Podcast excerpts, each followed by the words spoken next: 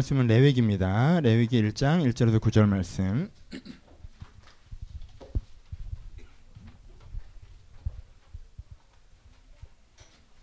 레위기 일 장 일 절로 구 절 말씀.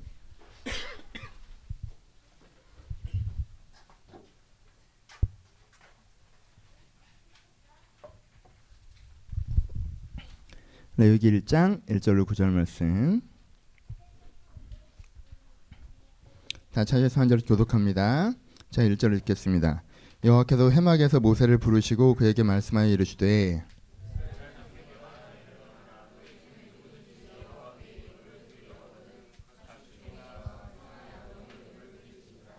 그 예물이 소의 번제이며 흠없는 수컷으로 회막문에서 여호와 앞에 기쁘게 받으시도록 드릴지니라.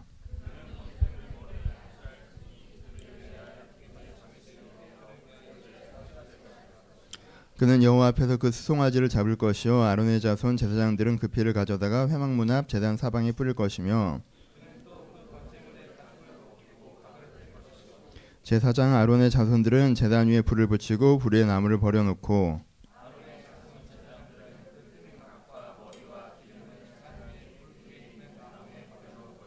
마치겠습니다.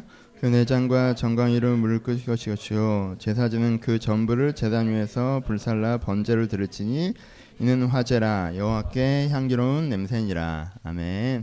안녕하세요. 예, 부활절 오늘은 레위기 말씀으로 좀 은혜를 나누고자 합니다. 부활절이고요. 어, 특별히 십자가에 대해서 묵상하는 날이지만 또 저희가 레위기를 새로 시작하는 주이기도 하고 번제에 담기는 고백이 부활의 의미와 연결되어 있다고 생각하여서 일단은 레위기 설교로 오늘 좀 말씀을 나눠보도록 하겠습니다. 어, 변화라는 단어로 한번 시작해볼까요? 사람은 언제 변할까요? 라는 질문으로 시작해봅시다. 사람은 언제 변할까요? 사람이 변하는 건 네 가지 지점들이 있습니다. 첫 번째, 사람은 이해가 되면 변합니다. 다른 말로 생각이 바뀌면 변합니다. 그렇죠? 내가 저 사람을 되게 이해하지를 못하고 있다가 저 사람 입장이 이해가 되잖아요. 그러면요, 그 사람을 대한 태도가 되게 쉽게 바뀝니다. 그전에는 내가 노력해도 잘 안 바뀌었었는데 아, 저 사람이 저랬구나 라고 이해가 되면 그게 되게 손쉽게 되는 부분들이 생긴다는 거예요. 그렇죠? 내가 나에 대해서도 이해가 되면 나랑 긴장감, 긴장도가 좀 낮아집니다. 전에는 왜 넌 이거밖에 안 되냐, 너는 이렇게 사냐, 나한테 자꾸 그랬다면 아, 나는 이런 사람이구나 라고 내가 이해가 되면 나 자신에서 조금 더 편안해지는 지점들이 생긴다라는 거예요. 세상에 대해서도 마찬가지죠. 내가 전에는 뭐 돈, 성공, 좀 맞지 않는 가치들을 추구하며 살아갔는데 아, 그런 게 아니라 인생은 이렇게 살아야 되는구나 라고 그 사람 스스로 정돈이 되면, 정리가 되면 어떻게 해요? 세상을 대하는 태도가 되게 바뀐다는 것입니다. 그래서 사람을 바꾸는 맨 첫 번째는 뭐냐 하면요, 사람은요 생각이 바뀌면 많이 바뀝니다. 이해가 사람을 바꾸는 부분이 있다라는 거예요. 두 번째, 사람을 바꾸는 두 번째는 관계가 사람을 바꿉니다. 내가 누군가를 굉장히 누군가에 굉장히 사랑받는 경험을 하면, 사랑받는 관계성이 있으면 내가 그 사랑받는 것을 통해서 어떤 일이 벌어져요? 사랑받는 걸 통해서 내가 정서적으로 치유가 일어나죠. 그렇죠? 그리고 심리적으로 여유가 생기고요. 그리고 삶을 보는 태도가 긍정적으로 좀 바뀝니다. 그러니까 내가 사랑받는 관계성을 통하여서 뭐가 되는 거예요? 이거는 어떤 의미에서 명도가 달라진다는 표현을 저는 하는데 전체로 톤이 밝아진다라는 거예요. 그렇죠? 그리고 힘이 생긴다는 거예요. 사람이 생각이 바뀌어도 안 될 때가 있거든요. 아, 저 사람 입장은 되게 이해가 간다. 근데 나도 널 배려할 수 있는 마음의 여유가 없어. 힘이 없어. 그래, 정말 그렇게 사는 게 맞는 것 같아. 근데 그걸 내가 살아낼 힘이 없어 라고 하는 지점들이 있잖아요. 생각이 바뀌어도 힘이 없을 때가 있단 말이에요. 근데 내가 많이 사랑받는 경험을 하면 내가 그것으로 뭐가 생긴다는 거예요? 치유가 되고 여유가 생기고 거기에 대해서 긍정적인 힘이 생기면서 내 안에 전체로 밝아지는, 그걸 해나갈 수 있는 능력들이 내 안에 채워지는 부분들이 있다는 거예요. 물론 사랑하는 것도 마찬가지입니다. 사랑하는 것들을 통해서 존재감이 생기고요. 자부심이 생기고요. 그 존재감과 자부심이 내가 나를 극복할 수 있을 만큼의 결단들을 마련해내고요. 그것이 나를 더 힘있게 만드는 거죠. 제일 센 건 뭐겠어요? 그러니까 사랑하고 사랑받는 상호적인 경험이겠죠. 내가 사랑하고 사랑받는 상호적인 경험을 통해서 치유, 여유, 안정감, 그리고 정체성과 자부심, 도전의식 이런 것들이 내 내부에서 한꺼번에 생겨난다라는 거예요. 첫 번째는 주로 연애적인 관계나 공동체적인 관계에서 많이 생길 수 있겠죠. 내가 사랑받는 경험들은, 그렇죠? 물론 연애도 상호적이어야 되지만, 두 번째는 아이를 낳거나 그러면 조금 더 많이 생깁니다. 그렇죠? 아이를 낳으면 내가 사랑을 주는 것으로 말미암아 오는 정체성의 힘을 경험하거든요. 그리고 건강한 부부관계가 된다면 상호성을 더 많이 경험할 수 있겠고, 건강한 연애관계나 건강한 우정이 된다면 상호성을 더 많이 경험할 수 있겠죠. 그리고 건강한 공동체가 된다면 이 사고성이 더 많이 경험될 수 있겠죠. 그러면 어떻게 돼요? 그 공동체가 가르침뿐만 아니라 힘도 줄 수 있는 곳이 될 수도 있겠죠. 그렇죠? 두 번째, 사람은 뭐를 통해서 변화돼요? 관계를 통해서 겨, 변화됩니다. 세 번째, 사람은요, 체험을 통해서 변화됩니다. 이제까지 내가 못 겪어본 것을 겪는 것을 통해서, 실제 겪는 것만큼 사람의 인생에 깊게 들어오는 게 없거든요. 그렇죠? 인도 같은 데를 한번 다녀오시면 그것이 인생에 되게 큰 계기로 만드시는 분들도 있어요. 왜요? 내가 이제까지 못 봤던 걸 보면서, 아, 나는 되게 좁게 보고 좁게 알았는데 세상이 이런 거구나 라고 보고 알게 되면서 그 사람이 바뀌는 부분이 있다라는 거예요. 그렇죠? 그리고 이제까지 내가 안 해봤던 걸 해보게 되면서, 약간 군대 가면 사람 된다 이런 게 사실 좋은 건 아닌데, 내가 이제까지 안 해본, 그럼 보고 변하는 게 아니거든요. 내가 이제까지 안 해봤는데 억지로나마 내가 일괄적인 생활을 해보니까, 억지로나마 내가 노동을 해보니까 땀 흘리는 기쁨이 뭔지도 알겠고, 내가 건전하게 생활하는 게 뭔지도 알겠고라는 걸 내가 해보고 느끼는 부분들이 있다는 거예요. 그것도 체험이죠. 그렇죠? 그래서 뭐가 있다는 거예요? 세 번째, 사람을 바꾸는 거. 내가 인생을 넓게 보고 깊게 보고 하는 체험을 통해 우리는 뭘 경험합니까? 삶의 변화들을 경험합니다. 여러분은 언제 삶의 변화를 경험하셨어요? 사람은 생각이 바뀌거나, 혹은 건강한 관계를 경험하거나, 혹은 무엇인가를 특별히 체험하거나 하는 것들을 통해서 인생의 변화를 만나갑니다. 오늘은 네 번째를 얘기할 거예요. 네 번째는 첫 번째, 두 번째, 세 번째와 좀 다릅니다. 다시 얘기해보죠. 여러분, 어떤 좋은 체험을 했어요. 근데 시간이 지나면 잊혀지는 경험을 하진 않으셨습니까? 그 체험을 통해서 내가, 아, 인생을 이렇게 살아야겠다고 느꼈었는데 시간이 지나면 그게 잊혀지는 경험을 하지 않으세요? 왜 그렇죠? 우리는 다른 경험들도 하기 때문이죠. 그렇죠? 내가 인도 같은 데 가서, 혹은 군대 같은 데 가서 어떤 특별한 여행 가서 특별한 걸 느끼는 거는 그때였지만, 그 다음에 나는 또 일상적인 경험들을 하잖아요. 그럼 뭐가 뭘 묻습니까? 그 특별한 경험을 일상적인 경험이 묻어버리죠. 그렇죠? 내가 건강한 관계를 통해서 내가 위로받고 격려받고 한 게 있어요. 내 아내가 나를 사랑하고, 남편이 나를 사랑하고, 친구가 나를 사랑하고, 공동체가 나를 사랑합니다. 근데 내 회사에서 만나는 사람들이 나를 사랑하지 않아. 그 사람들은 나를 평가해. 그 사람들은 나를 공격해. 그 사람들은 나랑 단절돼 있어. 내가 주로 근데 많은 시간을 관계하는 건 이 사람들이야 라고 하면 어떻게 되겠어요? 내가 관계적으로 느꼈던 에너지의 채워짐이 거기서 오히려 되게 많이 빨리 소모되기도 하겠죠. 내가 A라는 생각, 아, 인생은 이렇게 살아야 되는구나 라는 바른 이해를 가졌어요. 근데 그 이해를 가졌음에도 불구하고 어떻게 돼요? 살아가다 보면 다른 생각들이 들어올 때가 있다는 거예요. 그러다 보면 이 생각은 내가 좀 잊혀지고, 이 생각은 좀 멀어지고, 그 다른 생각들이 오히려 지금 요즘에 내 생각들을 채워버리는 경우들이 생긴다는 거예요. 그래서요, 네 번째가 없으면요, 첫 번째, 두 번째, 세 번째로는 사실 사람이 안 변합니다. 네 번째가 뭔 줄 아세요? 네 번째는 결단을 통한 변화입니다. 결단이라는 것은 무엇입니까? 내 가운데 여러 가지 생각들이 계속 들어오지만, 아, 이 생각이 정말 맞구나를 내가 어떻게 하는 거예요? 결정하고 기억하는 거죠. 그렇죠? 여러 가지 생각이 들어와요. 근데 여러 가지 생각들이 있지만 그 생각 가운데 이 생각이 제일 맞아 라고 뭐 하는 거예요? 결정하고 기억하는 거예요. 그게 결단이에요. 그렇죠? 내게 여러 가지 관계가 있어요. 하지만 내 관계 중에 어떤 관계를 기억하고 결정하는 거예요? 내 관계 중에 가장 건강한 관계.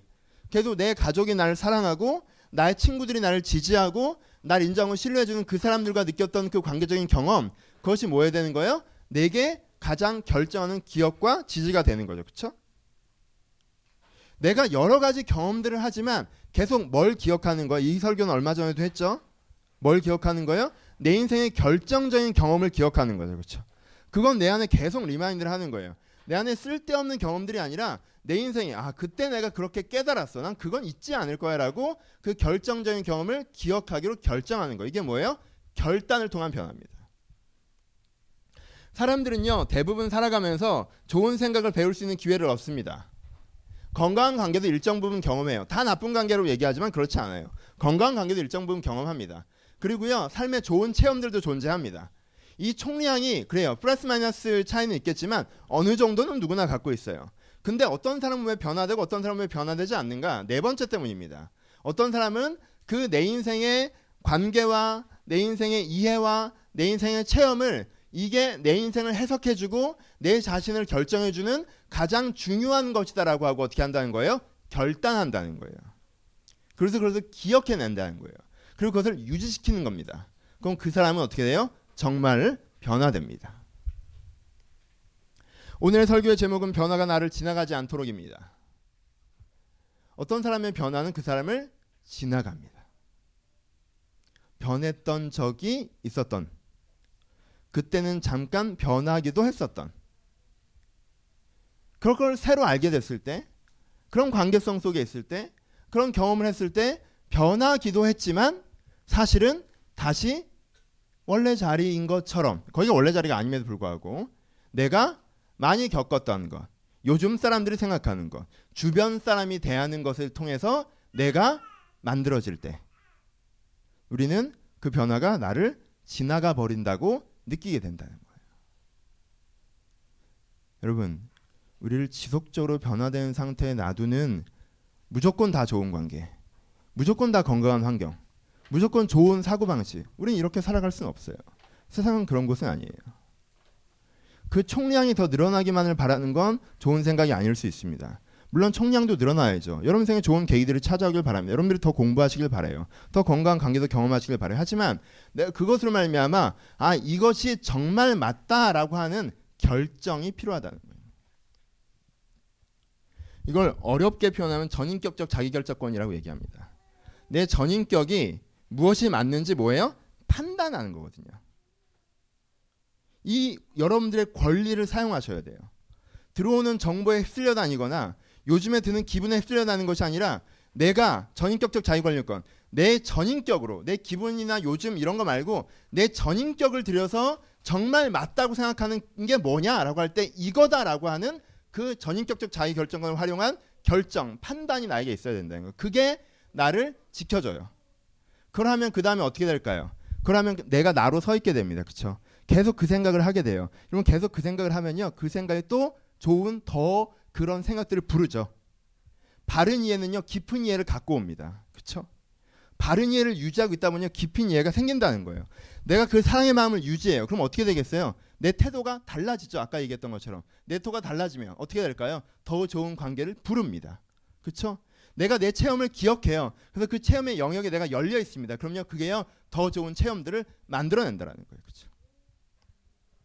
그런 흐름들이 우리 가운데 있습니다. 여기까지는 일반론적인 얘기를 하고 있습니다. 아, 최근에 인도 해외 봉사 다녀오신 분들이 몇 분 이렇게 해서 메이커위시라고 또 다른 봉사활동을 시작하더라고요. 전 굉장히 좋은 흐름이라고 봐요. 그것만 기억하기는 어렵거든요. 근데 그걸 기억함으로 또 뭘 하는 거예요? 다른 선택들을 하는 거죠. 새로운 장면들을, 같은 걸 느끼게 해주는, 그전까지는 그런 걸 느끼는 장면을 생각지도 않았던 사람들이 그걸 어떻게 해요? 연결시켜주죠. 때로 밝아진 사람들을 볼 때가 있어요. 연애하고 그러면 사람이 밝아질 때 있잖아요. 근데 연애 끝나면 또 어두워지는 애들이 있고요. 연애할 때 밝아진 걸 가지고 다른 사람을 밝게 대하면서 인간관계가 톤이 전체로 밝게 변화되는 친구들이 있어요. 그러면요, 그 연애가 지속되던 지속되지 않고 그 연애의 계기로 삶을 대하는 태도가 달라진다는 거예요. 뭔가 새로운 걸 깨달았을 때 그걸 적어놓는 친구들이 있어요. 다시 읽는 친구들이 있어요. 그리고 그걸 관련된 걸 찾아서 보는 친구들이 있어요. 그래서 이걸 그럼 어떻게 되는지 고민하는 친구들이 있어요. 그러면요, 바른 생각이 깊은 생각으로 이어진다라는 거예요. 그렇죠? 진리가 진리를 부릅니다. 악이 악을 부르는 것처럼. 여러분, 나쁜 짓을 하잖아요. 그럼 또 나쁜 짓을 불러요. 그렇죠? 안 좋은 감정에 빠져있잖아요. 또 안 좋은 감정이 불려 올라와요. 원래요, 악은 악을 부릅니다. 그리고요, 선은 선을 부릅니다. 내가 어느 쪽을 선택하는가의 문제죠. 신앙생활이 그렇지. 일반론적인 얘기지만 신앙생활도 그러합니다. 여러분, 언제 여러분들이 신앙이 성숙하고 변화되셨습니까? 내가 성숙하게 변화되는 게 말씀을 깊이 이해한 이해. 아, 이게 진짜 이런 거구나. 그래, 인간이 정말 죄인이다. 내가 자기중심적으로 살면 안 됐구나. 하나님 정말 계시는구나. 나를 사랑하시는구나. 나 이렇게 살아야 되는구나. 말씀을 통한 이해. 이해가 깊어질 때 껍질을 깨는 것처럼 변화될 때가 있어요. 그렇죠? 우리 교회는 이게 약간 강점이죠. 네, 약점을 얘기해 봅시다. 두 번째, 언제 우리가 또 변화될 때가 있어요? 하나님을 깊이 느낄 때. 하나님 정말 나를 사랑하시는구나. 하나님 정말 아끼시는구나. 하나님 나에게 말을 거시는구나. 함께 나를 소통하시는구나. 그의 정서를 내가 느낄 때 사람이 어떻게 됩니까? 변화되죠. 그렇죠? 말씀을 통한 이해, 기도를 기도를 통한 어, 은혜라고 표현하는 기도를 통한 경험. 세 번째, 아 삶에서 정말 이게 되는구나. 체험이죠. 아, 이런 일이 진짜 벌어지는구나. 내가 이렇게 할 수 있구나. 내가 이렇게 하는 건 정말 저렇게 되는구나 라는 체험. 우리의 인생에 여러분들의 신앙이 어떻게 성장해 오셨냐면요, 어떻게 변화되어 오셨냐면요, 일정한 이해와 일정한 하나님과의 소통, 교제와 또 일정한 체험을 통해서 여기까지 변화돼 오셨을 거예요. 그렇죠? 여기까지 변화돼 오셨을 거예요. 근데요, 애들이 기분이 좀 안 좋아요. 괜찮아요. 여름 입장이면 어떻겠어요? 주일날 교회 오면 여기가 텅 비어있고 자기 마음대로 뛰어다녔는데 시커먼 사람들이 가득 앉아있으니까 제 입장에선 자리를 뺏긴 거잖아. 이해하세요. 알았죠? 기분이 안 좋을 수밖에 없어요. 오늘. 미안해. 다음 주면 원래 상태로 돌아갈 거야. 원래 얘네들이 여기 탁 있고 이렇게 있는 건데 이 넓은 공간을 다 썼는데 얼마나 불편하겠니. 돌아갑시다. 그렇죠? 그런 세 가지가 있어요. 근데요, 뭐가 없으면 뭐가 없으면 내가 그것으로 결정하지 않으면 여러분의 체험이 지나가죠. 아, 하나님 이런 걸 해주셨어 막 그랬다가 나중에 기억도 잘 안 나잖아요. 아, 그때 막 내가 눈물면서 감격하고 위로받고 치유받았던 것 같았는데 또 원래 그 정서 상태로 돌아가잖아요.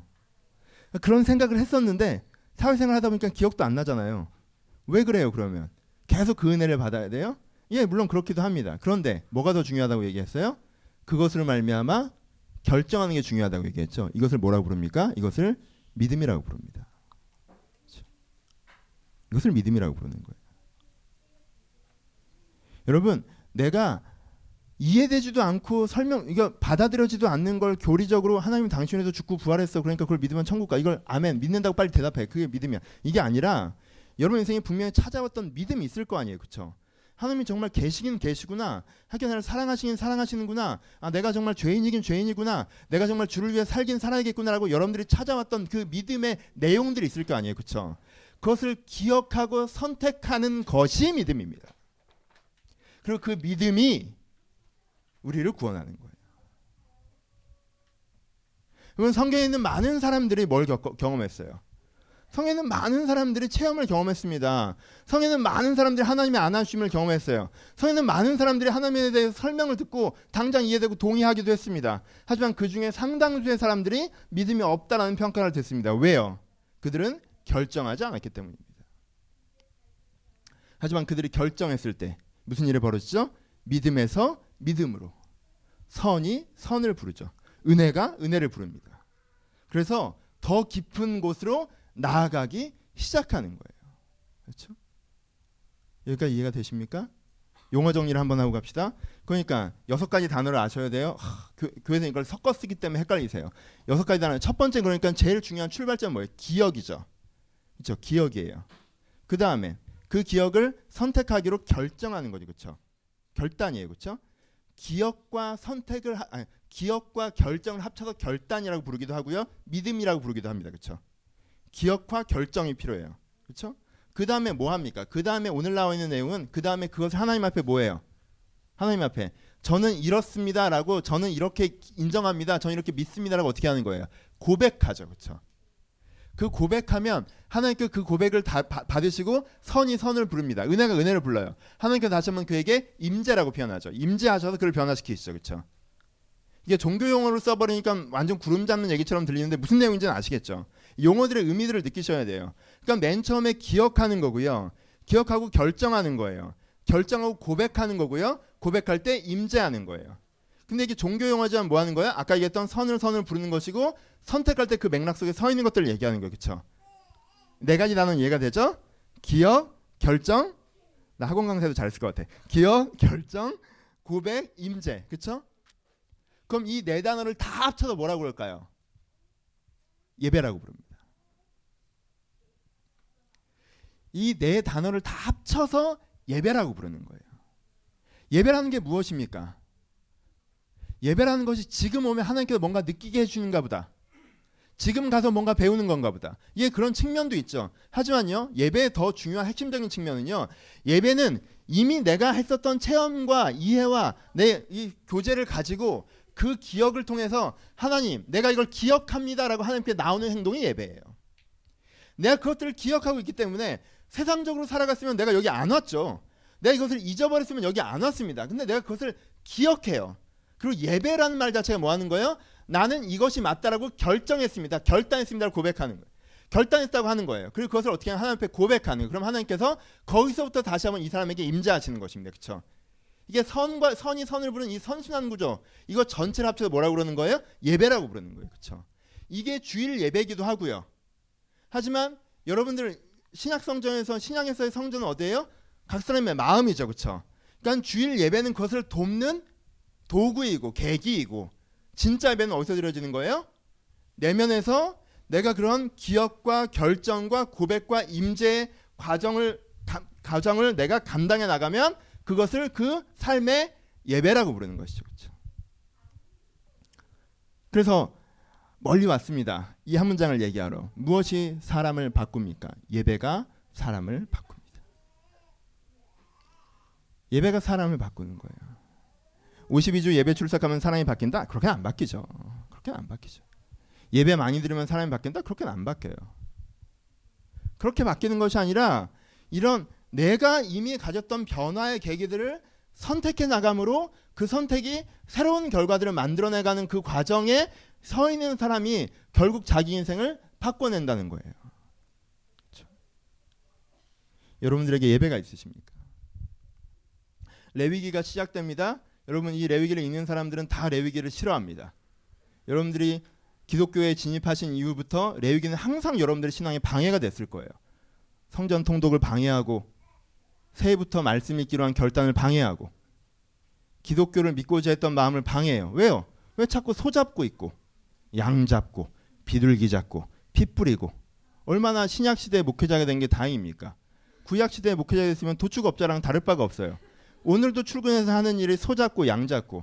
그래서 십 년째 하시면 아, 저, 제, 저 제사장님은 칼이 장난이 아니야. 이렇게 한 번 쭉 가면 그냥 다 가. 뭐 이런 거예요.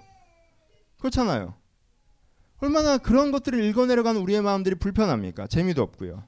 하지만 레위기가 얘기하는 것은 무엇이죠? 레위기가 얘기하는 것은요, 예배를 얘기하는 거예요. 봐요. 이스라엘 사람들이요, 이미 경험을 했어요. 이미 배웠습니다. 시내 산에서. 그렇죠? 이미 열, 열 가지 재앙, 유월절, 홍해 다 겪었어요. 경험했어요. 배웠어요. 하나님이 먹여주시고 안아주시고 체험했죠. 교제했어요. 근데 이제 이제부터 너희한테 뭐가 필요하다는 거예요? 이거를 너희가 가진, 출애굽기와 창세기를 가진 너희한테 이제 뭐가 필요하다는 거예요? 이제는 뭐가 필요해요? 출애굽기를 가진 너에게 이제 필요한 게 뭐예요? 예배예요. 그것들을 다시 한번 기억하고 나는 그렇습니다로 결정하고, 그러니 더 알려달라고 하는 그 예배가 이들 가운데 필요하다고 하시는 거예요. 그래서 이제 출애굽기가 끝난 다음에 뭐가 시작되는 거예요? 레위기가 시작되는 거예요. 출애굽기가 끝난 다음에 은혜에 대해서 이야기하신 다음에 이젠 뭐 하자고 얘기하시는 거예요? 그 은혜를 기억하고 결정해야 된다고 얘기하시는 거예요. 이 예배의 결단을 요구하는 게 레위기입니다. 그렇죠? 여기까지 첫 번째. 그러니까 여러분, 오늘 강조하는 두 가지가 있는데 그 첫 번째는 뭐냐면 여러분 굉장히 결정하셔야 돼요. 어떤 사람은 정말 구름에 달가득 나가는 나간에 정말 바람에 밀려가는 것처럼, 목사님 예전에는 그런 마음이 들었는데 지금은 그런 마음이 사라졌어요. 다시 그런 마음이 들면 믿어보려고요. 무슨 뜻이에요? 자기는 결정하지 않는다는 뜻이죠. 요즘에 사람들이 잘해줘서 내가 기분이 좋아지면 좋았다가, 사람이 뭐라고 해서 기분이 나빠지면 나빠지고. 그렇죠? 바람에 나는 겨와 같은 삶이죠. 바람이 높이 불면 높이 올라갔다가 바람이 멈추면 바닥이 뒹구는. 주변에 좋은 얘기를 해주는 사람이 많았을 때는 내 생각이 좋아졌다가, 그런 사람이 사라지고 이상한 얘기를 하는 사람이 많아지니까 그 생각이 사라지고. 내가 좋은 체험을 했을 때는 내가 뭐 세상을 위해 살 것처럼 얘기하다가, 내가 나쁜 경험 중 했더니 세상 정말 거지 같다라고 얘기하고. 여러분, 이 바람에 나는 겨와 같은 삶에서 여러분들이 뭘 하셔야 돼요? 결정을 하셔야 돼요. 내 인생의 가장 중요한 경험이 무엇이었고, 그 경험을 내가 기억할 것이고, 그 경험으로 새로운 경험들을 만들어낼 것이라고 하는 결정을 하셔야 돼요. 내가 하나님께 받았던 은혜들이 무엇이고, 그 은혜가 내 인생에 대한 해석이 맞고 내 인생에 대한 방향이 맞고, 내가 그것을 결정할 때 하나님께 나에게 다시 한번 말씀하실 것이라고 하는 그 믿음의 결정을 하셔야 된다. 결단을. 그러니까 옛날 옛날 한 년 전에 내가 예수 믿기로 결정했고 지금부터 세례받고 지금까지 다니고 있어요가 아니라 우리가 매 순간 믿음에서 믿음에 이르게 하는 그 결단이, 그 결정이 필요하다는 것입니다. 이제 그럼 두 번째 길 합시다. 그러면은 무엇을 결정해야 합니까?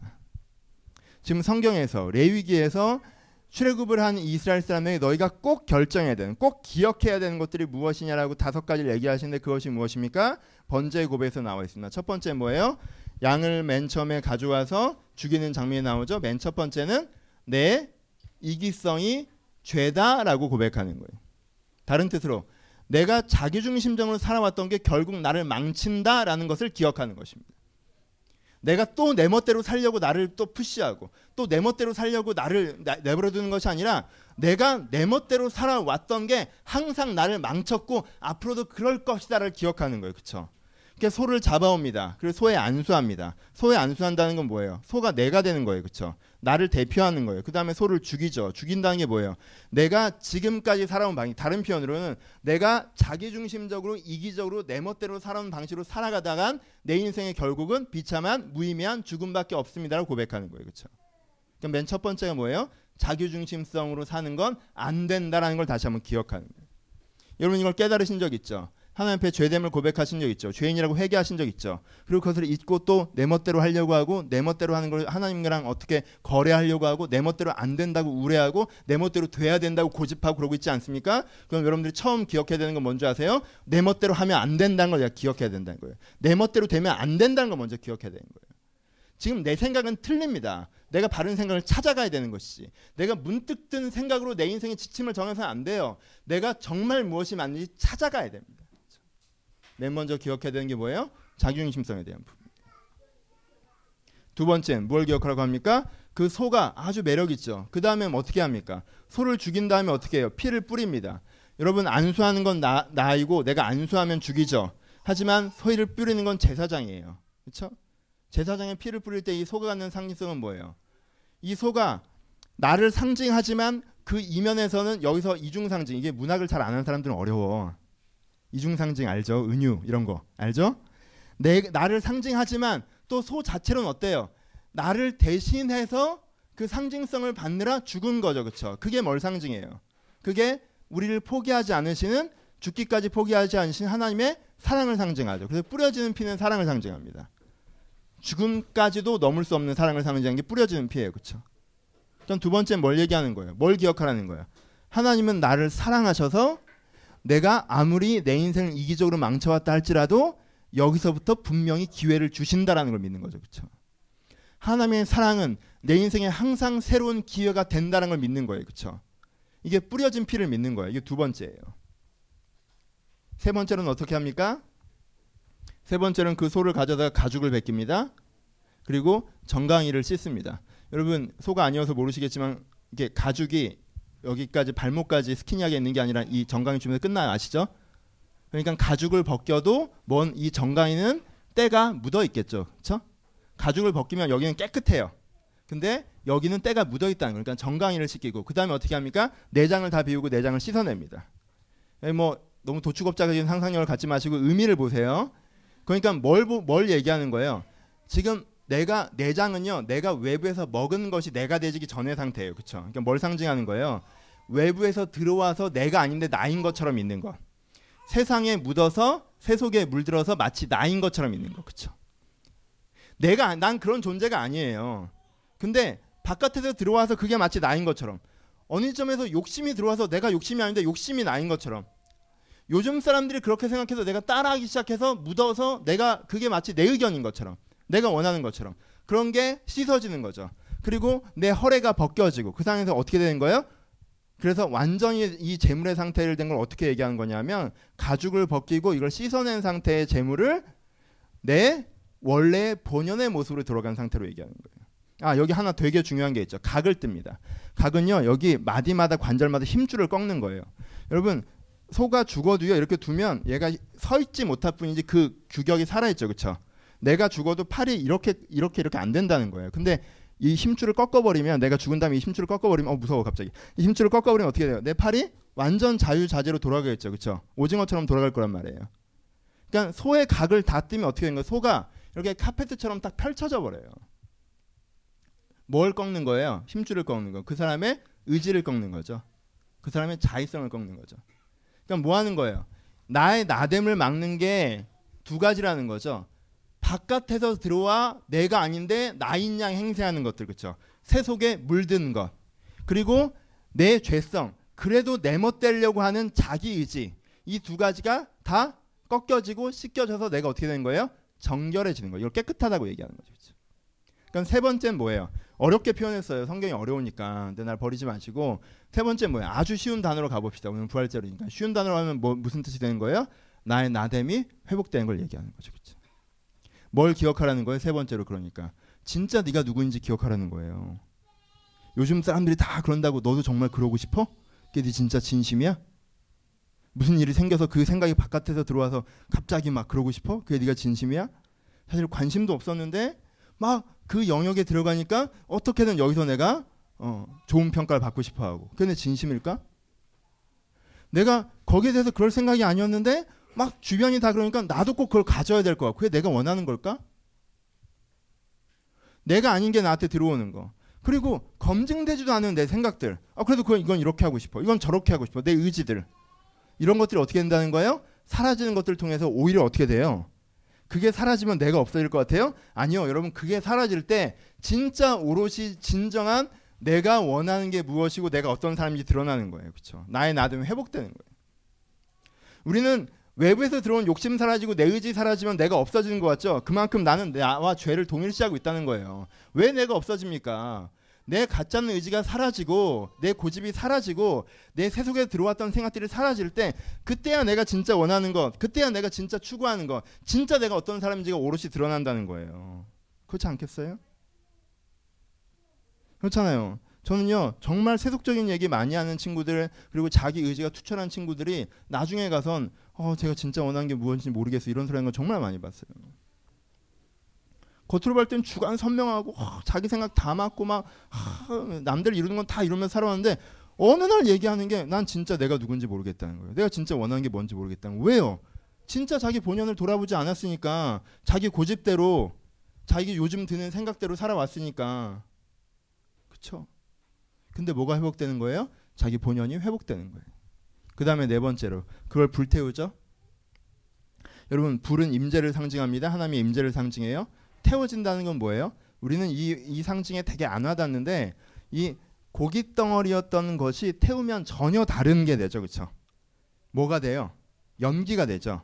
근데 상징스는 연기가 되는데 향기, 그 냄새가 하나님께서 기뻐하시는 향기니라고 표현해요. 무슨 뜻이에요? 내가 이 지상적인 존재에서 어떻게 된다는 거예요? 이제는 하나님께서 기뻐하실 만한 연기, 천상적인 존재가 된다는 거예요. 내게 굳어 있었고 있었던 부자연스러운 것에서 정말 나의 나됨이 온전히 구현돼서 하나님께서 기뻐하시는 모습으로 되는 게 연기가 되는 거에 대한 상징성이에요. 그래서 우리는 이 참 물질적으로 보기 때문에 소가 불태워져서 재가 돼서 벌어진다는 게 관심이 있는데 그게 아니라 소가 불태워져서 재가 되는 게 아니라 소가 불태워져서 향기가 되는 거예요. 연기가 되는 거예요. 기체가 되는 거예요. 그게 그 사람들이 볼 때는 이게 되게 같은 건데 전혀 다른 게 되는 변화의 상징성으로 사용한 거예요. 같은 거잖아요. 이것을 태움을 말미암아 만들어진 거란 말이에요. 이게 이거예요. 하지만 전혀 다르죠. 그래서 완전히 새 사람 된 변화에 대해서 표현할 때 소를 태워 연기가 되는 걸 얘기하는 거예요. 그렇죠? 내가 갖고 있었던 본연의 가능성이 구현되는 거죠. 그렇죠? 이렇게 하면 좀 어려워요. 갑시다. 여러분들 강의를 안 듣고 설교를 들으니까 좀 그런데 강의는 내가 안 했으니까 내가 잘못한 거고요. 하여튼 포인트를 보세요. 아주 간단하게 합쳐봅시다. 그럼 두 가지가 있죠. 뭘 기억하라고 하시는 거예요? 이것을 통해서. 맨 처음에 뭐와 뭐는 나한테 나쁘다는 걸 기억하라는 거예요. 새 속에 물드는 것과 이게 물드는 것은 너에게 나쁘다고 기억하라는 거죠. 그렇죠? 이 두 가지를 기억하세요. 이제까지도 배우셨을 테니까. 이거 배우셨죠? 여러분 삶에서 느끼셨죠? 다른 사람들 생각과 주변에 우우우 세속적으로 사는 거 여러분들 인생에 안 맞다는 거 아시죠? 벌써 내가 내 기재로 내 고집대로 사는 거 내 인생 오히려 해롭다는 거 아시죠? 그렇죠? 그걸 기억하십시오. 왜요? 우린 그걸 자주 잊어버리잖아요. 그리고 또 고집 피우잖아요. 또 욕심 부리잖아요. 또 남들 얘기를 내 말처럼 하잖아요. 세상이 넣어준 말을 내 말처럼 하고 있잖아요. 내 진심도 아니면서. 그러니까 그걸 기억하라는 거예요. 세속적인 것과 이기성인 것은 나에게 나쁜 것이다. 기억하는 거예요. 두 번째, 뭘 기억하는 거예요? 나는 나의 본연의 모습으로 회복되어야 되고, 그리고 나는 하나님께서 기뻐하시는 모습까지 변화될 수 있다. 그렇죠? 나는 먼저 내 본연의 모습으로 회복되어져야 여러분 기뻐하시는 모습으로 나아갈 수 있습니다. 씻겨주고 닦아주지 않는 재물은요, 하나님께 받으시는 삶을 되지 못해요. 본연의 모습으로 회복되지 않는데 내가 나를 모르고 내가 내가 없는데 내가 어떻게 나를 주께 드립니까? 본연의 모습으로 회복되어져야 되고, 그리고 하나님께서 꿈꾸시는 모습까지 만들어져 가는 것이 나의 뭐예요? 지향이다. 잘 먹고 잘 사는 게 지향이 아니고, 편하게 사는 게 지향이 아니고, 세상에서 인정받는 게 지향이 아니고, 내가 본연의 모습으로 되는 것. 많은 세속의 학문은 여기까지는 그래도 얘기합니다. 그렇죠? 본연의 모습을 회복하셔야 돼요. 속고 살지 마십시오. 하지만 거기가 끝이 아니에요. 본연의 모습을 회복해서 하나님께서 내 안에 담긴 아름다운 가능성까지 구현해내는 새 사람 되는 것. 세 번째, 그럼 무엇이 그것을 만든다? 하나님의 사랑이. 그렇죠? 두 번째, 하나님의 임재가. 같은 말이지만 조금 액센트가 다르죠. 하나님의 사랑이, 하나님의 임재가 나를 그렇게 만든다라고 하는 게 우리가 기억해야 되는 제일 중요한 것이라고 얘기하시는 거예요. 지금 부활절이 어려워요. 왜냐면 부활은요 엔딩이거든요. 부활은 엔딩이에요. 부활은요 A부터 Z까지를 다 알지 못하면 할 수 없는 게 부활에 대한 얘기예요. 그래서 부활은 막 기뻐하는데 막상 부활절 날 되게 은혜 받은 기억 별로 있어요? 없어요. 왜요? 목사님들이 되게 부활절 날은 막연한 얘기를 하기 시작해. 나도 마찬가지야. 부활절 날은 엔딩을 얘기하다 보니 좀 막연해진단 말이야. 그래서 오늘도 조금 막연할 수 있어요. 하지만요 여러분 막연하지 않습니다. 그렇지 않아요? 여러분 인생의 문제가 진짜 뭐예요? 세상에 물드는 거 아니에요? 진짜 그 사람들이 문제예요? 그 상황이 문제예요? 아니지 않아요? 내가 세상에 물드는 거 아닙니까? 내가 이기적이 되는 거 아니에요? 내가 내 인생의 방향이 꺾이는 거 아닙니까? 내가 왜 사는지 잊어버리는 거 아니에요? 삶의 의미도 없이 그냥 흘러가는 거 아닙니까? 아니에요. 내가 진짜 내 세속성과 내 이기성을 깨고 나의 본연의 나의 나됨만 회복해도요. 여러분 삶의 행복도는 오십 퍼센트 이상 찾아옵니다. 그리고요. 그래서 내가 향기나는 삶으로 변화되고 상속해 간다고 조금이라도 느끼잖아요. 거기서 느끼는 삶에 대한 열정과 목표의식은요. 소망은요. 무엇과도 비교할 수가 없어요. 그리고 그것을 하나님의 사랑이 이룬다는 체험을 하고 하나님의 임재가 이루어가는 것을 경험해 나갈 때 그 사람이 느끼는 힘이라고 하는 것은요. 일반적인 삶에서 경험할 수 없는 것들. 이게 복음이에요. 이게 구원이고. 여러분 번제 얘기를 하지만 우리가 지금 무슨 얘기를 하고 있습니까? 부활에 대한 얘기를 하고 있지 않습니까? 부활에 담겨있는 고백의 첫 번째가 무엇입니까? 부활에 담겨있는 고백의 첫 번째는 내가 죄인이라는 거예요. 그렇죠? 예수 그리스도의 십자가의 죽음을 바라보면서 나 대신 죽었다고 할 때 첫 번째 뭐예요? 내가 죽어야 된다는 거예요. 그렇죠? 그 양을 보는 첫 번째 상징성이 십자가에 들어가 있는 거예요. 두 번째는 뭐예요? 내가 죽어야 되는데 하나님께서 대신 죽으셨다. 그만큼 나를 사랑하신다는 그 대속의 사랑이 십자가에 담겨 있는 거예요. 그렇죠? 세 번째가 뭐예요? 그 사랑과 그 죽음이 나를 어떻게 한다는 거예요? 죄에서 깨끗하게, 죄에서 구원, 뭐예요? 정결케 한다는 거잖아요. 나의 나됨을 회복한다는 거예요. 그럼 회복한 난 어떻게 됩니까? 부활. 예수 그리스도께서 우리의 첫 열매가 되신 것처럼 우리도 새 사람이 된다. 우리도 변화된다. 우리도 연기가 된다. 우리가 달라지는 사람이 된다라고 얘기하는 게 부활에 나오는 고백입니다. 그러니까요. 부활절의 고백이라고 하는 것은요. 사복음서에만 나와 있는 것이 아니라 성경 전체를 관통하고 있는 주제예요. 그리고 번제도 이미 표현되어 있습니다. 그렇죠?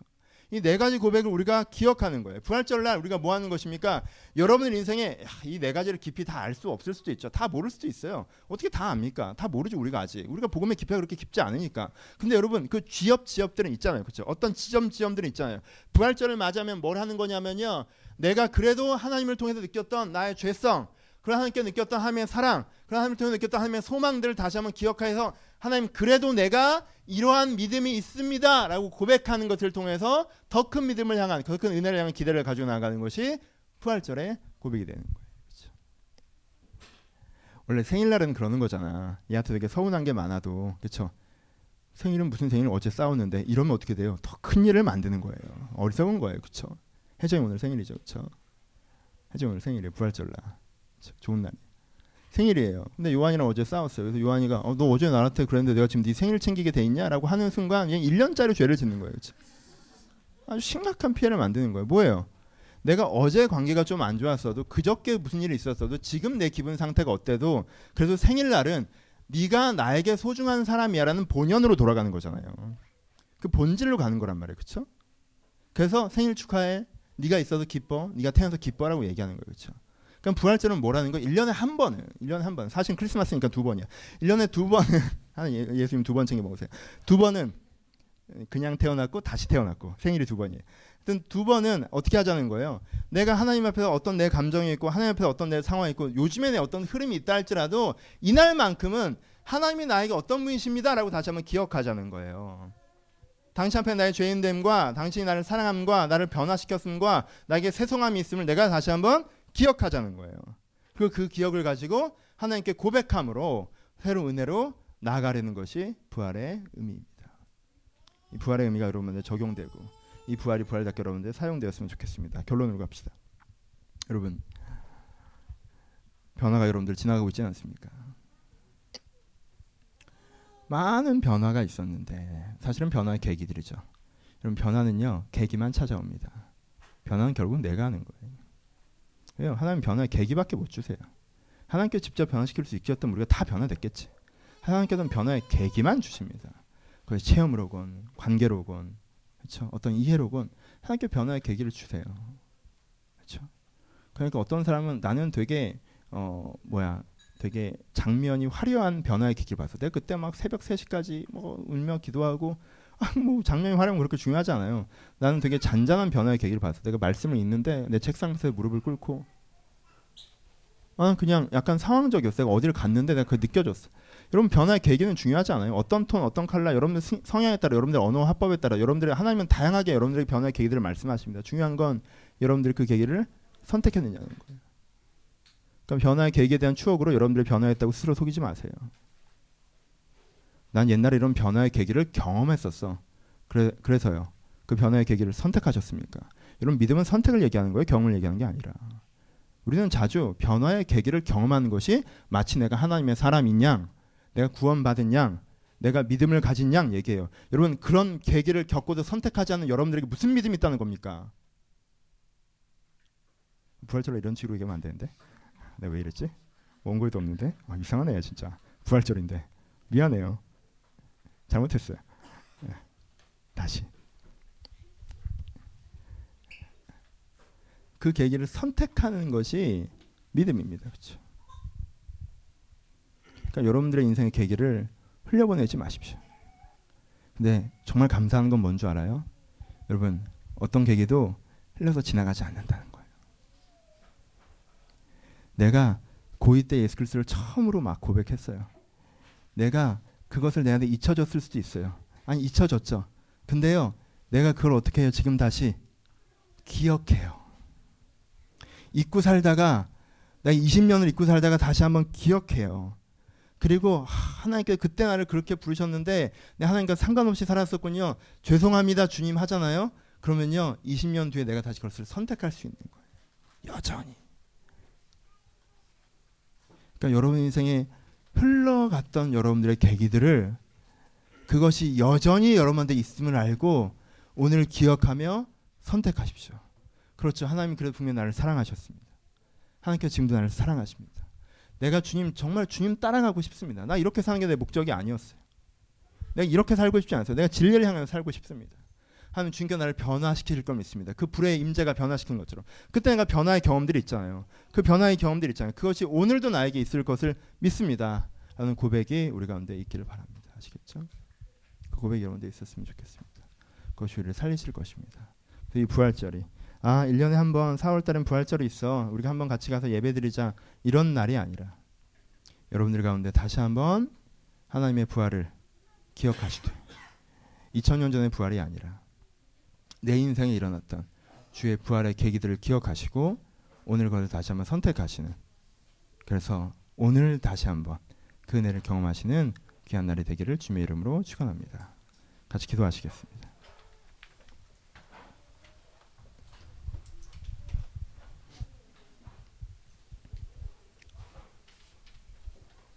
생각해 보세요. 여러분들 언제 변하는 계기가 있었습니까?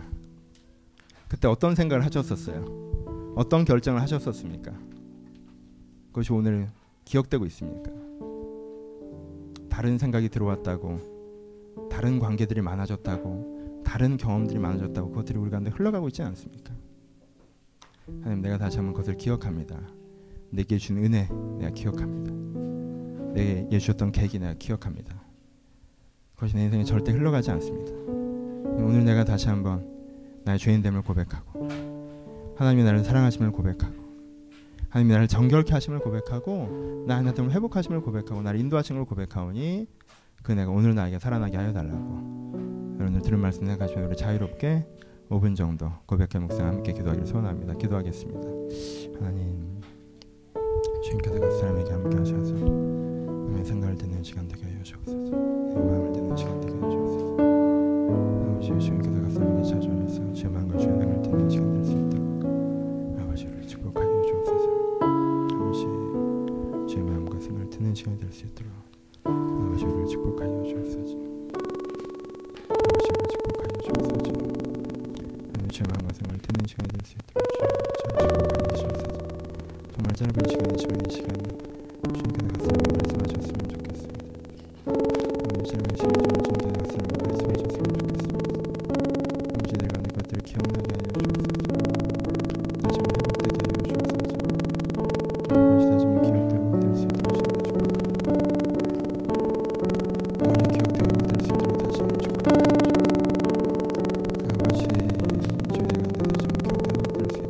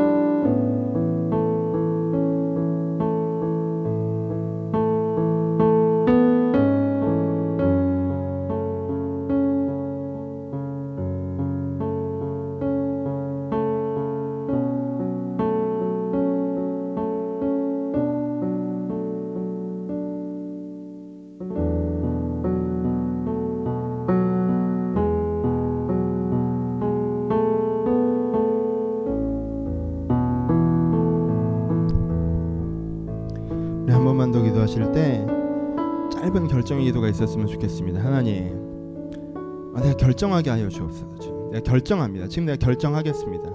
내가 다른 생각들에 흔들리지 않고 이 생각에 서기로 결정합니다. 내가 믿겠습니다. 주님, 내가 이것을 붙잡고 그것이 내 안에 지속되게 하여 주옵소서. 여러분 들은 내용 생각하시면서 나는 또 이래요라고 여러분 인생에 삼자적인 시각을 쓰지 마세요. 왜 제삼자 삼인칭을 씁니까? 항상 일인칭을 쓰십시오. 내가 이렇게 하겠습니다 라고 결정해야 됩니다. 하나님, 내가 믿겠습니다. 내가 그것을 기억하겠습니다. 여러분들 가운데 은혜를 결정하겠다고 우리 한 번만 통성으로 약속드리면서 기도하기를 소원합니다. 기도하겠습니다. 하나님 아버지, 여기 있는 자들이 오늘 믿음을 결정하게 하여 주옵소서. 아버지, 깊은 감동이 와야 결정하는 것이 아니라, 무엇을 봐야 결정하는 것이 아니라, 내가 이미 배우고 이미 알고 이미 내가 믿기 때문에 다시 한번 그것을 기억함으로 결정합니다. 아버지, 내게 주신 은혜를 다시 한번 기억함으로 결정합니다. 하나님께서 나의 아버지십니다. 나를 인도하셨습니다. 내가 그것이 내 인생에 너무나도 선명합니다. 그러니 내가 내 멋대로 살지 않겠습니다. 아버지, 내가 죄로 살지 않겠습니다. 내가 세상에 물들지 않겠습니다. 내가 지금 결정합니다. 내가 그렇게 결정합니다. 하나님, 내가 나의 나됨을 회복하기를 소원합니다. 내가 그 방향으로 나아가겠습니다. 아버지, 나를 정결케 하여 주옵소서. 내가 그를 소망하기로 결정합니다. 아버지, 이런 나를 내가 주님 앞에 드릴 것이오니 드리오니 아버지, 나를 번제로 받으시고 아버지, 나를 아름다운 향기로 만들어 주옵소서. 그리스도의 향기로 만들어 주옵소서. 내가 그렇게 결정합니다. 이들의 결정을 주님께 받으시고 이들의 믿음을 들으시고 이 믿음이 믿음에 이를 수 있도록 아버지 축복하여 주옵소서. 아버지, 생일날 그 사람이 나에게 얼마나 소중했는지 다시 한번 기억하는 것처럼 이 부활절 아버지의 이 복음이 나에게 얼마나 소중한지 기억합니다. 기억하길 바랍니다. 아버지, 이 부활절마저도 일상의 여러 가지 생각들과 일상의 여러 가지 감정들과 내가 겪고 있는 상황 속에 묻혀버리지 않게 하시고, 내가 지금 이런데 무슨 부활이냐라고 말하지 않게 하시고, 내 상황과 감정과 생각들을 밀어내놓고, 그럼에도 불구하고 하나님께서 나에게 항상 아버지셨고 나를 인도하셨으며, 그래서 내가 내 멋대로 살아가지 않고 내가 세속에 물들지 않고 주를 따라가 주님께 변화시키는 나와 주님께 변화시키는 세상을 만날 것이다 라고 다시 한번 고백하는 그 복음 안에 서는 각 사람이 될 수 있도록 주님께 축복하여 주옵소서.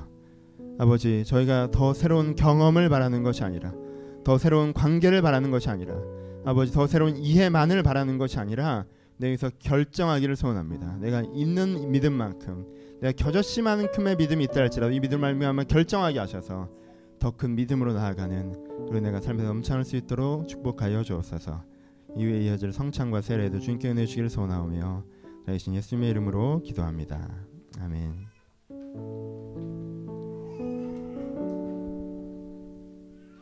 예, 이어서